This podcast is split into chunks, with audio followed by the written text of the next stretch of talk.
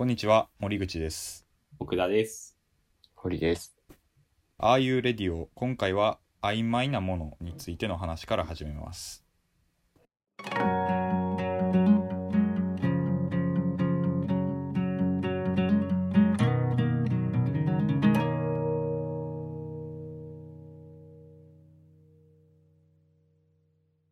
はい、えっ、と、前回は AI と審判みたいな話から始まって、うん。まあ、えっ、と、まあ野球のストライクゾーンとか、なんかそういうのって、まあ、境界が地理あるっていうよりかは、まあ連続的なものを、こう無理やりストライクかストライクじゃないかっていうふうに、こう二分して、離散的なものにしてるよなっていう話があって、で、大体その判断を機械化するっていうのは、要はそういうことやんっていううん。うん。うん、話やったと思うけど、まあ、それをやろうとした時に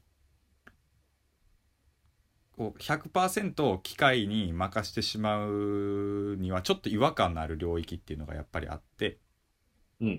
うん。なんかまあそのぴったりとどちらかに切り分けにくい曖昧なやつが絶対出てくるからそれをどうするかっていう話で終わったと思うんやけど、うん。まあ、今回はその切り分けにくい曖昧なものについてちょっとなんか喋ろうかなと思います。うん。うん。うん。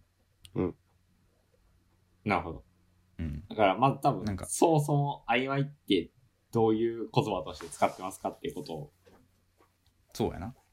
共通認識として持った方がいい気うんうんがする。うんうんうんそのだから、さっきこの前の話を踏襲すると、うん連続性があって、うんうん1、0とか、ね、明確な仕切りが作れないようなうん物事みたいなうんうん話があったけど、なんかそれってイメージするところとしては、あなんかめっちゃ視覚的なイメージになっちゃうけど、グラデーションというかさ、うんこう、うんうん。なんか片方には赤があって、片方には青があって、徐々に赤からこう、色が青になっていくみたいな。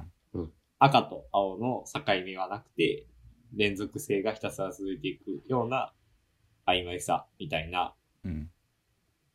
感覚を抱いているけど。まあ大体多分そのその認識から始めていいような気がするけどな。うん。うん。うん。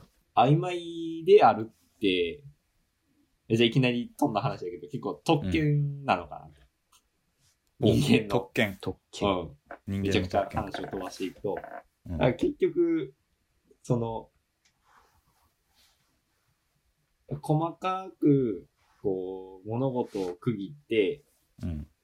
認識する、いわゆる、こう、今で言うとこの画像認識とかさ、その機械目線でいくと、機械、画像を認識するとか、えー、文章を認識するとか、なんか、そういうことはできるけど、うん。うん。なんかこう、か絵画を見てもさ、こう、うん。機械的には、ある意味さ、こう、色、ピクセルのさ、集合体でしかないわけやけど、うん。多分、僕らは、なんかいい、美しい絵を見たときにさ、そのピクセルの集合以上のものをさ、感じ得れると思うねんけど、なんか、それがある意味特権的なのかなっていうことを、ちょっと思ったりは。あーうん。ピクセルの集合以上のものを感じ取るっていうことと曖昧なものっていうのの関係はどういう関係？えーっと、だから、情報が多いことなのかなと。ある意味で。だから、えーっと、ピクセルの情報とか、うんうんと、その、かい、誰が書いたとかさ、うんいう情報以上に、おそらく、こう、目に入るときにさ、色の集合じゃなく、だけじゃなくて、多分さ、いろんな、うん、湿度とかさ、めっちゃ単純な話さ、現地で見てるとしたら湿度とか、えーその時の体調とか、うんもっと複雑な情報系で入手してるんじゃないかと。それを得るときに。それって多分さ、明確に分けれるものじゃなくて、すごく曖昧で混然一体となった情報をなんか受け取ってるんじゃないかっていう意味で、それができるのってある意味特権なんじゃないかっていうのをなんとなく思ったりしました。まあ確かにそれはその曖昧なものっていうのが出現する前のそのなんていうか人間がこう切り分けて認識する前のうん。滑らかな全部つながってるようなところうん。のまあ特徴というかうんうんうん。それに特有の特徴ではあるよな。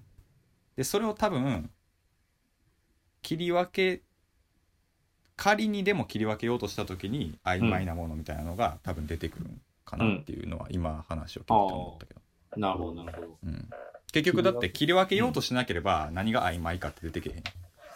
うん、うん、うん、うん。うん。話があっちゃこっちゃに飛んでしまうけど、うん。えー、最近、割とよく叫ばれるスローガンとして多様性みたいうんうんうんな話とか、まあ、ダダイバーシティインクルージョンみたいな話でいろいろあるけど、多分あれも、こう、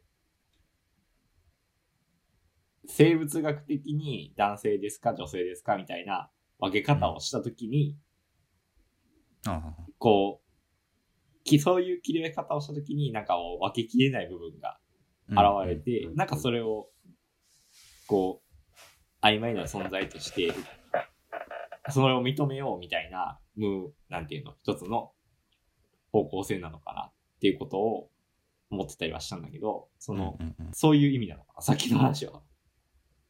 なんか分けようとしたときに分けれないものというか、そうそうそうそうそう分け入れないものが現れて、だから、いや、私は確かに、えー、生物学的には男性性だが、えー、性趣向は男性であるみたいな。それは、うん。でも、でも、政治には女性みたいな。わよくわかんないけど、みたいな。人が、全然別に、ある程度の層を占めてるみたいなのが、認知されてきたときに、うん。なんかそういうものを認めるための土壌として、えー曖昧さを、なんか、担保しようみたいな。曖昧さを認めようみたいうん。な。えーっと、動きとして、なんかダイバーシティみたいな話もできてるのかなうんうんっていうのを、思う考えたりはしたんだけど、そういう話なのかまあ今の流れはそうやんなな。うん、うん、うん。うん。なるほど。うん、なんかまあ別にそのジェンダーとか人間に限らずまあこれ文化人類学で時々言われる話だけどなんかアフリカのコンゴの方のレレっていう人たちがいて、まあ、そこでは仙山港っていう動物がいるねんけどう。うん。なんか哺乳類やねんけど魚みたいな鱗ついててほうほうほでなんか卵産んだりしてなんかよくわからんのよう。キテレツなな動物そうそう、キテレツな動物がいるの。で、その仙山港が、あのー場合によってはなんか儀礼で、えっ、と、す崇拝されてたり、うんうんうん。なんかかなり特殊な扱いを受けてて、で、それをやっぱ、まあ我々、その、今のさ、現代科学としても、なんか哺乳類のくせに魚の鱗あるとか、まあ変やんか。うん。で、やっぱりそのレレの人たちの中の分類体系の中でも、やっぱり変な存在で、うんうん。そういう、まあいわば今の文脈で言うと曖昧な存在だけど、うんうん。で曖昧であるがゆえにあのーまあ特殊なあの扱いを受けるっていうのは結構事例としてああって、うん。でそれをさもっと一般化した時にうん。あの曖昧なものをまあ曖昧なものへのやっぱ特殊な扱いというかもっと一般的には曖昧なものへのちょっと拒否,、拒否感みたいな。のって多分結構うんどこにでも一般的にあって。それってやっぱりそのさっき言った男性女性っていう分類の体系からちょっとこぼれ落ちるものへの拒否感であったり、うん。仙山港の場合やったらその哺乳類系魚類哺乳類と魚類の区別を、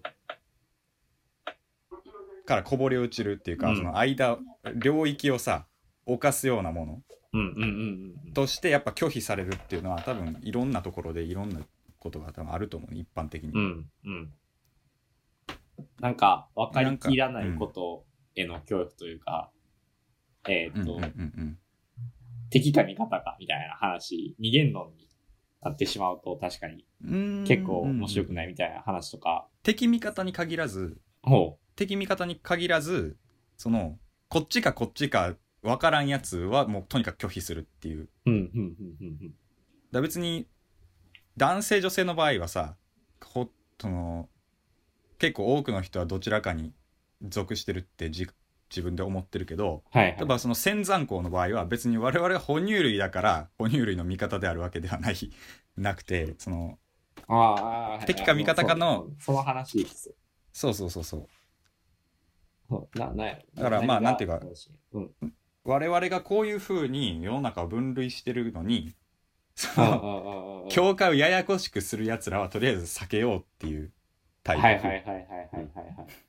なんか、な敵味方の話は確かにその例でいくとあんまり正しくないなって思って、うんと、うん。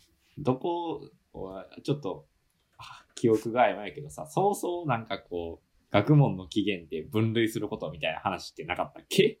なんか、記憶が曖昧すぎて、ちょっと話に出すのあれやけどうんうんうんうん、えっとう、んなんかを系統立てて分類していくことで、こう一つの真理を見出そうみたいなさ、うん期限があったような記憶があるねんけど、めちゃくちゃ、これこそ曖昧みたいな感じやけど。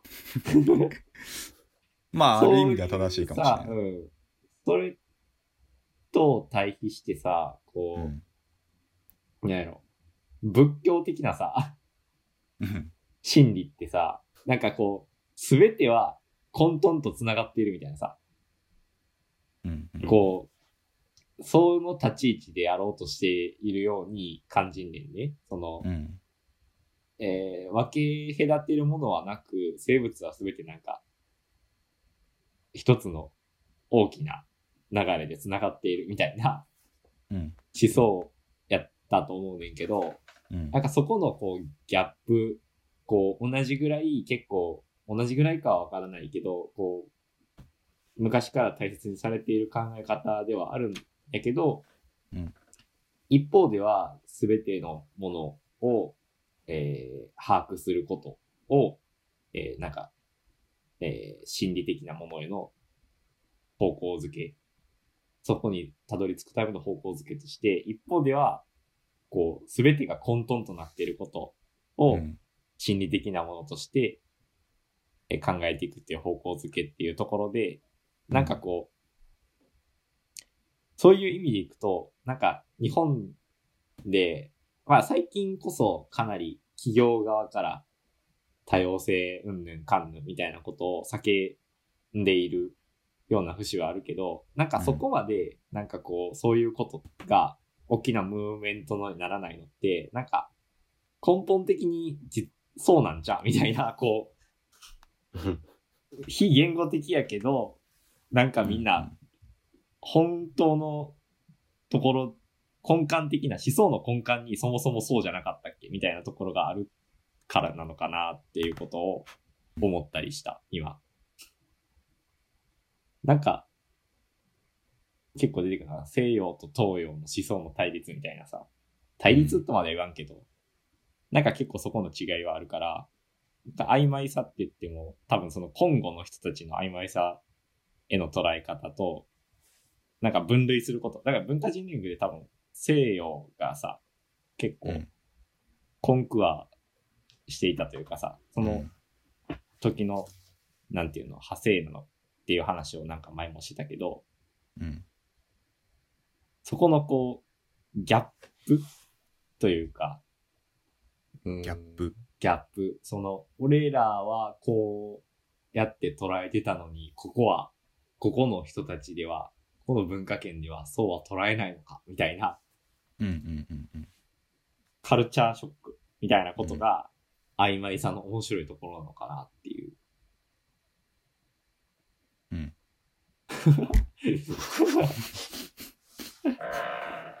うんだ動物からしたらさ、別に知ったこっちゃないやん。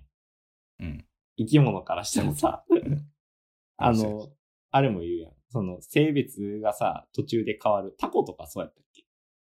なんか、こはまあでもおるよな。なんか、そういううタコは知らんけど。生き物とかさ。うん。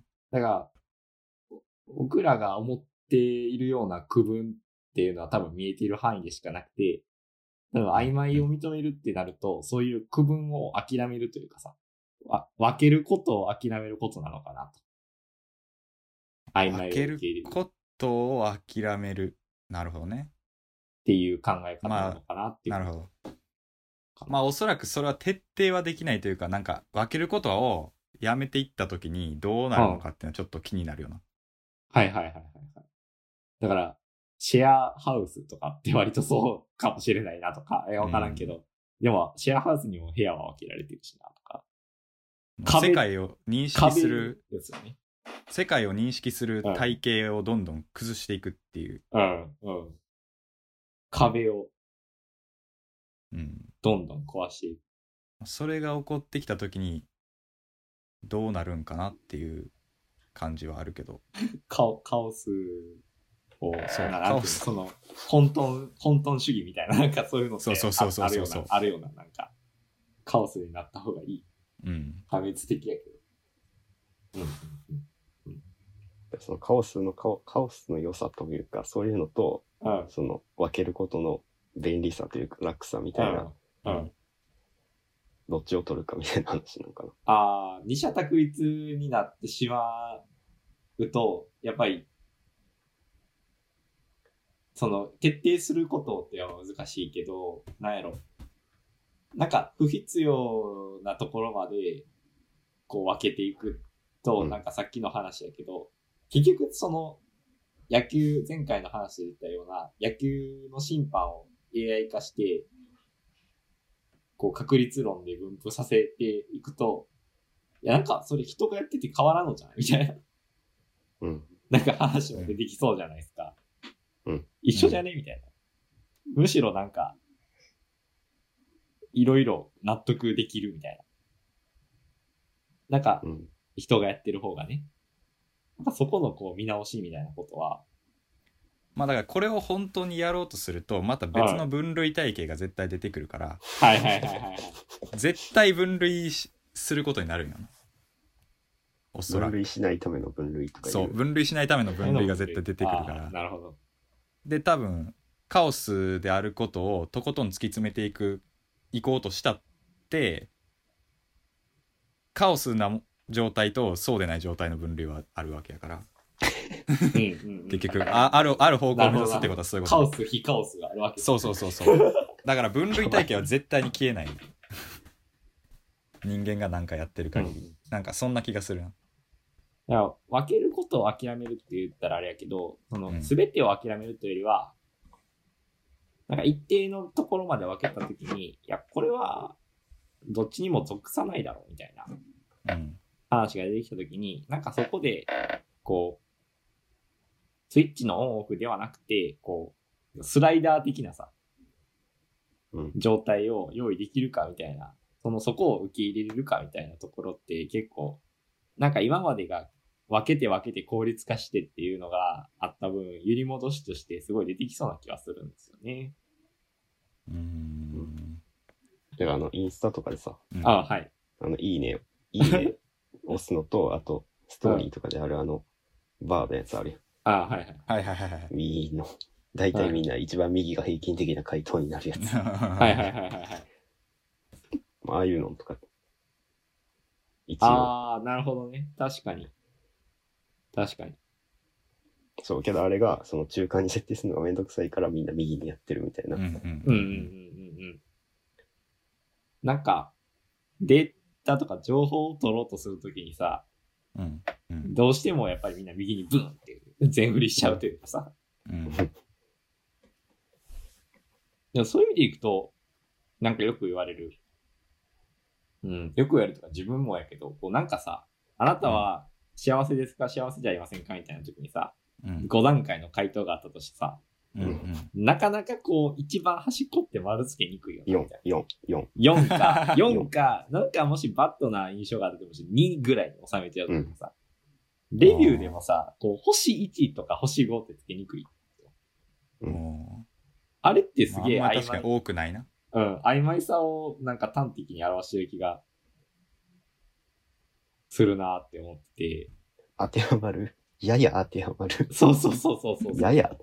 やや当てはる。まるう。ん。だから、多分当てはまる。だからあれも別に5分の4に一番近いから4つけてるわけじゃないんよな。そうそうそうそうそうそうそう。そうそうそう。なんか点数処理じゃないやん。こう人間ってさ。うんこのアプリを使って、ここが良かった、ここが良くなかったみたいな話じゃなくて、なんか雰囲気的にこの辺の満足感みたいな。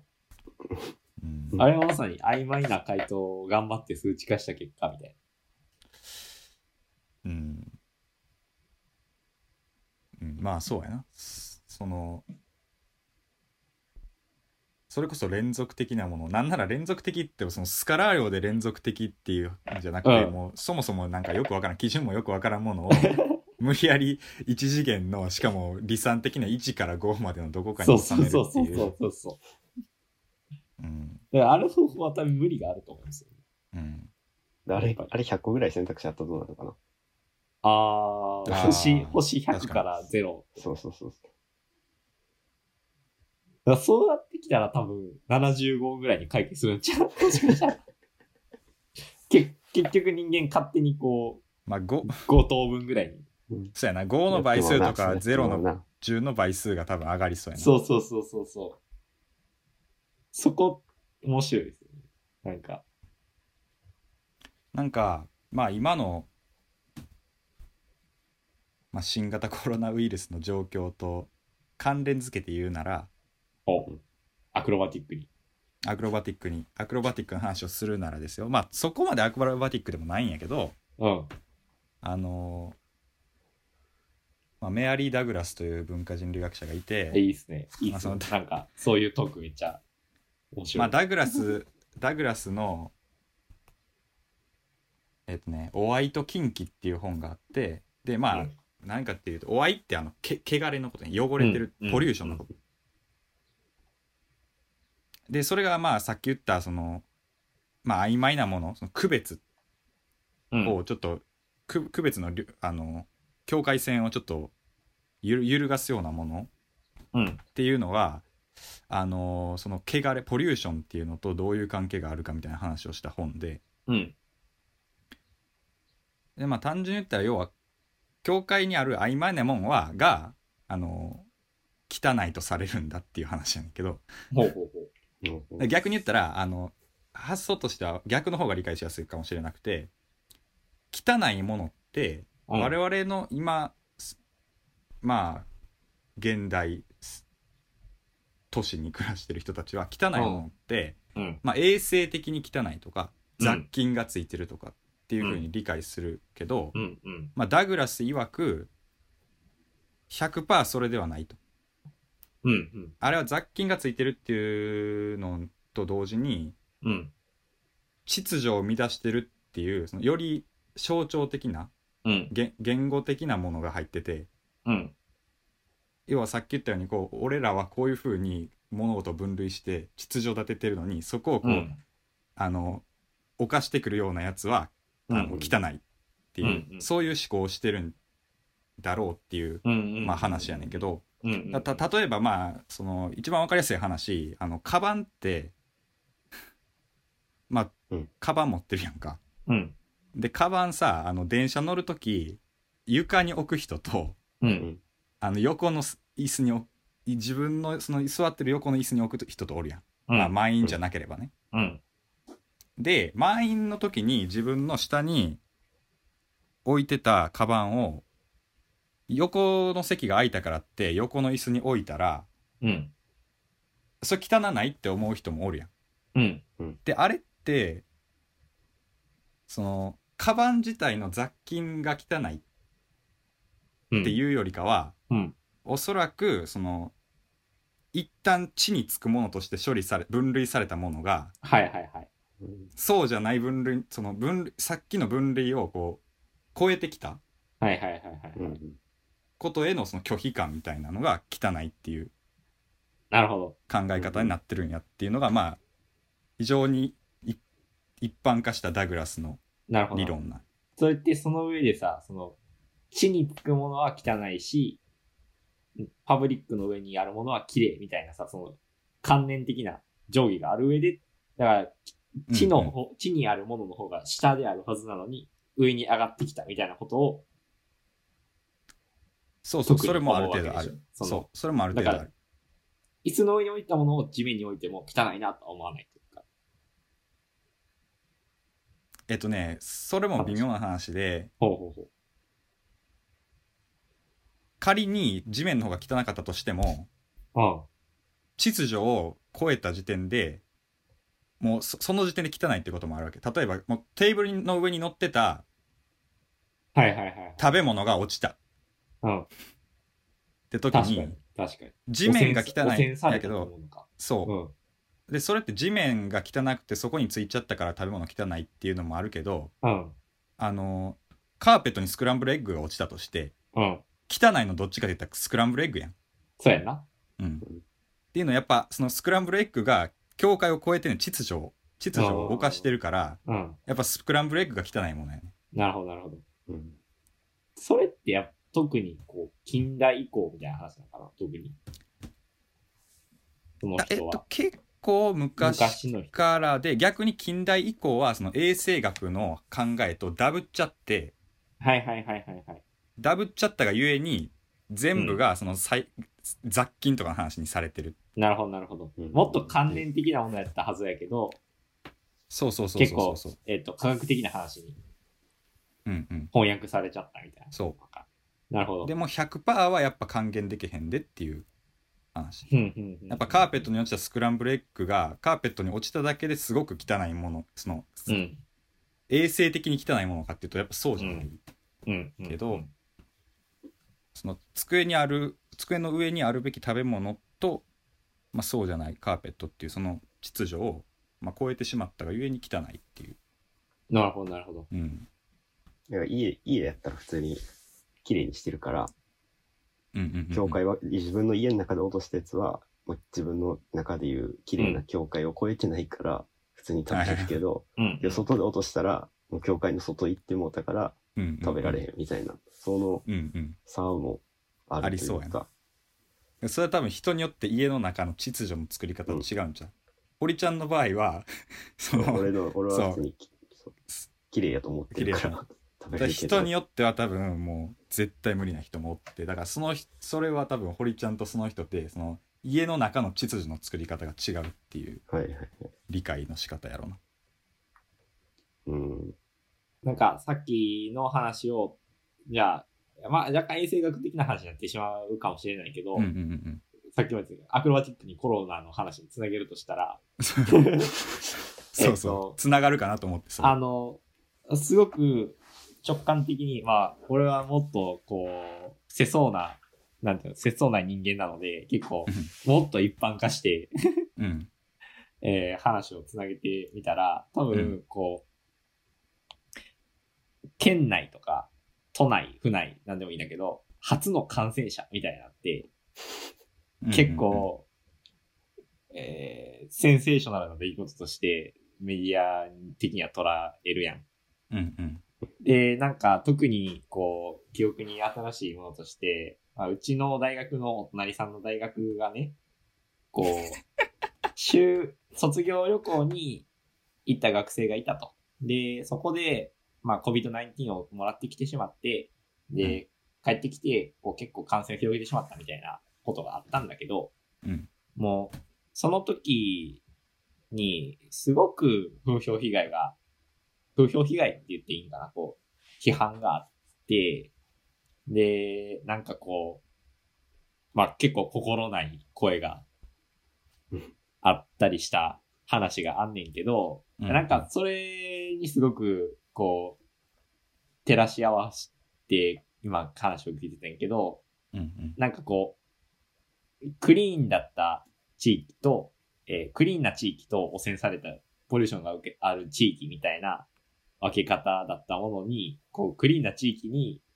何かが入ってきたみたいな、えーウイルスが入ってきて、拡散、拡大してしまったことへの、こう、ショックがすごくあったんだろうなって思って、今聞いていて、うん。でもさうん、結局同じ島の中にさ、いるわけじゃないですか、我々は。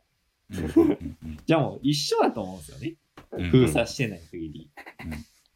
なんか、そこの、こう、それって多分結構もう関連的にさ、県とか町とか市とかで、多分、教会を作っていたものに、うん。それを越境してきた。うんやつがいいるっていうので、こう、攻撃をしていたっていう反応なのかなと。いうふうに思ってて、なんかいわゆる、こう、よそ者みたいな。特に、えー、身内意識が強い場所では、すごくあるんだろうなっていうことを、なんか感じるかな。その話ってすごくこう、あえてつなげるとすれば。なるほど なるほどねだから根本的にそこが問題じゃないっていう話。だから床が綺麗でも問題じゃないっていう話。床が綺麗な問題じゃないどういうこだから床が、あの、電車代で行くと多分床がめちゃくちゃ綺麗であることが担保されてたとしても、とあそうそうそうそうそうそううん。そこには拒絶感を覚えるっていうのは、うんこうなんか、で全員の分類の仕方が変わらない限りはそうやな。うん、うん。いや、だから、あれでしょ、あの、マスクとトイレットペーパーの話にもつながるわけでしょ、それは。そうそうそう。こう遠回りするとマスクと、まあちょっと前にな。2ヶ月ぐらい前かな。今はそんなにないのかな。どうなのやろ。分からんけど、まあ、マスクとトイレットペーパーが買い占められるっていう。うん。マスクはまだしも謎のトイレットペーパーが 買い占められるお腹が弱くなったのか そと。うん。う現象が起きたけどもうん。あれもなんかあの結構象徴的やなと思うのはこう人間の消化管があって、うん。その人間の消化管の入り口が入り口が口やんかで、うん出口が肛門やんかうん。でその入り口と出口をこう紙で塞いだり拭ったりするっていううん。そのそそのためのそのための紙が買い占められてるっていうのはすごい面白いなと思ってそんなみんなやっぱ境界を閉じたいんかなと思って。だからウイルスっていうのはまあポリューションやんかどう考えても、うん。であれがこう身体っていう境界をうん。こう乗り越えて内側に入ってくるうん。ってなった時にまあそこをこうちゃんと紙で塞ごうとするっていううん。のは結構面白いなと。思って、うん。であれだから散々マスクは自分が感染しないためのものじゃないですよって言われてたやん結構当初から言われてた。自分が感染を移さない人に移さないためのものであってうん。あの自分が他から感染をもらうことに関しては、まあ、ほとんど効果がないみたいなこと言われたにもかかわらずやはり自分の境界は紙で塞ぎたいっていううん。のは結構あのいくら衛生的な説明をしてもそこはやっぱあんまりそうなんですよね。有効じゃなかったっていうのは結構面白いなと思。それは多分それは本当にダグラスの話、共振してて、その合理性じゃない部分の方がよっぽど人間には重要うんうんうんうんなんやろな。曖昧さの話に戻ると多分こう、データとしては20代の死亡率はこれぐらいだが、そういう問題じゃないみたいな。自分がわずかかって自分が死亡した場合はもうそれはもう100%だっうんうんうんていう、このせめぎ合いがさ、すごく起きているな。本来的にはウイルスを遮断するよりは、えー、免疫系を鍛えた方がいいみたいな議論もあるじゃないですか。はいはいはいはい。あの、僕は科学は専門じゃないから、その本当なのかは知らないけど、その、うん。そういう思想もあるっていうのは面白いなと思ってて、うん。その、多くの人と関わる方が情報は入ってきやすいみたいなさ、情報が限定的になればなるほど、こう生存確率が下がるみたいな話ってうんあると思うんですよね。その、なんやろ。あのミステリー系のさ、ストーリーでさ、はいはいはいあの、俺はこんなとこからは出て行かせてもらうみたいなさ、死亡フラグってあるじゃん。あありますね。うん。あれも多分一緒で、こう、多い集団と、こう、で、情報をどんどん共有していくことの方が多分、なんか生存確率が上がるみたいな話なのかな。なんかそういった時に、うん。遮断することの危険性みたいなことって、うん。いや、十二分に考えないといけないんじゃないかなっていうことを、一方ではうんうん感じたりはする。うん。なるほど。なんかだから別の話にもなりそうやんな。遮断することの危険性みたいな。あー分断することの危険性とか。そうね。そうね。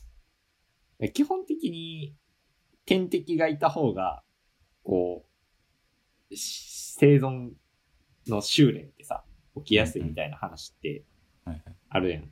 あの、少年漫画にライブが、ライバルがいなくなったらさ、めっちゃおもんないみたいな話と一緒で、多 分